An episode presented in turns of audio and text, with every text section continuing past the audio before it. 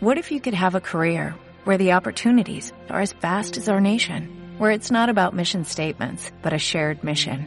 At U.S. Customs and Border Protection, we go beyond to protect more than borders, from ship to shore, air to ground, cities to local communities. CBP agents and officers are keeping people safe. Join U.S. Customs and Border Protection and go beyond for something far greater than yourself. Learn more at cbp.gov/careers. Nosotros somos la suma de nuestras experiencias. Lo que somos ahora se debe a lo que hemos vivido, para bien o para mal. Nos hemos centrado básicamente en el cúmulo de actividades realizadas en la vida. Tanto es así que hemos quedado atados eh, sin querer, estamos eh, relacionados, estamos íntimamente conectados con tres cosas. Digan conmigo, un hecho, un tiempo o una persona. Hemos quedado conectados en el pasado, ya sea con un hecho, con un tiempo, una temporada o con una persona. Entonces, ¿cómo, cómo desprendernos de eso? ¿Cómo desconectarnos de esas cosas que a veces nos tienen como atados, como aprisionados? Y yo le pregunto a usted, ¿alguien recuerda un momento que siempre es recurrente ese momento en su cabeza por lo impactante que fue, por lo traumático, por lo emocionante que fue? ¿Habrá alguien que pueda recordar algo? Por ejemplo, dígame usted, ¿qué, momento lo, lo traumó o lo, o lo impresionó para bien o para mal? ¿Cómo esos momentos nos marcan, nos, nos hacen, y, y, quizás alguno podría acercarme a alguien un poquito más atrás, podría decir, pastor, si usted me pregunta, hasta voy a llorar. Porque ese momento, a pesar de que pasó hace mucho tiempo, a pesar de que pasó hace muchos años, cada vez que lo recordamos, vuelve a producir las mismas sensaciones. ¿Por qué? Porque estamos ligados a esos momentos. Estamos conectados a esos tiempos. Y yo le voy a decir algo, y el enemigo lo sabe.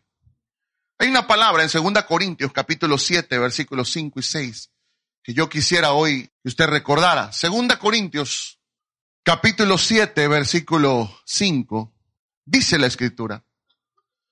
Porque de cierto, cuando vinimos a Macedonia, y esta parte me interesa. Diga conmigo, ningún reposo tuvo nuestro cuerpo. Véame un segundo antes de seguir leyendo. Yo le tengo temor a la gente cansada. Yo le voy a pedir un favor en el nombre de Jesús. No viva cansado. Hay gente que permanentemente está cansada. Y no estoy hablando de algo físico solamente, sino que emocionalmente estás cansado hastiado. Es esa tu actitud, una actitud de... Ah". Yo, yo lo veo en los jóvenes que deberían de ser los menos cansados. No sé si le ha pasado con su hijo o con su hija. Ay, mamá, ¿qué es eso de ay, mamá si no hacen nada, Aragán? Entonces, la, la pregunta es, ¿qué le pasa? ¿Está cansado? ¿De qué? Ese cansancio es un cansancio emocional, es una, una situación del espíritu, del alma, de la mente que hay que cambiar y hay que reprenderla en el nombre de Jesús. Y hay que combatirla con gratitud. No hay otra forma de quitar ese hastío, esa, esa mentalidad. Yo tengo temor, oiga bien, yo tengo temor de gente, y no, no, no, no de miedo, sino temo de que les vaya mal. Ese es mi temor. Porque yo recuerdo un hombre llamado Esaú que cuando estaba cansado vendió su primogenitura. Lo agarra cansado su hermano, con hambre, y le dice, véndeme tu primogenitura. Y oiga bien, todo aquel que ha venido hoy aquí dice, ay, de milagro vine, ay, qué situación, ay, qué... Todo aquel que tenga esa actitud de cansancio, tarde o temprano, por un momento de descanso que no es en Dios, va a terminar perdiendo lo único que tiene. Y no es una amenaza, no. Es una advertencia.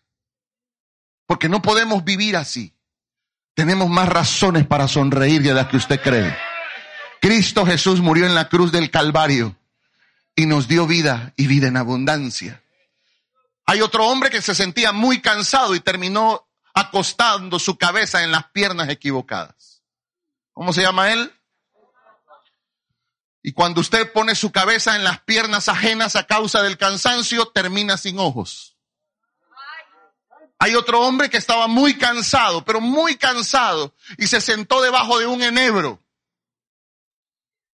Y dijo que deseó morirse y le dijo, Señor, quítame la vida. No me sirve de nada la vida, quítamela. Y tirado ahí debajo del enebro, deseó morirse. Y entonces el Señor le dio instrucciones y le dijo, ve y unge a Eliseo, como quien dice, bueno, ok, te quieres morir, no te vas a morir ahorita porque me vas a ungir al que te va a suceder. ¿Te quieres morir? Pues con gusto te llevo.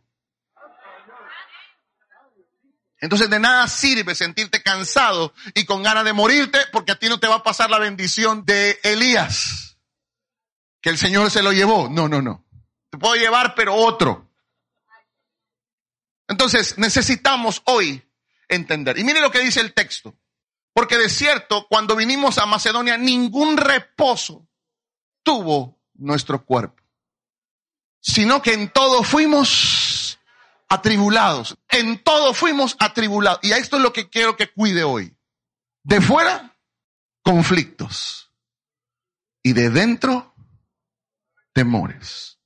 ¿Puede decirlo junto conmigo? De fuera, conflictos. Y aquí es donde yo voy a levantar mi mano de pastor hoy.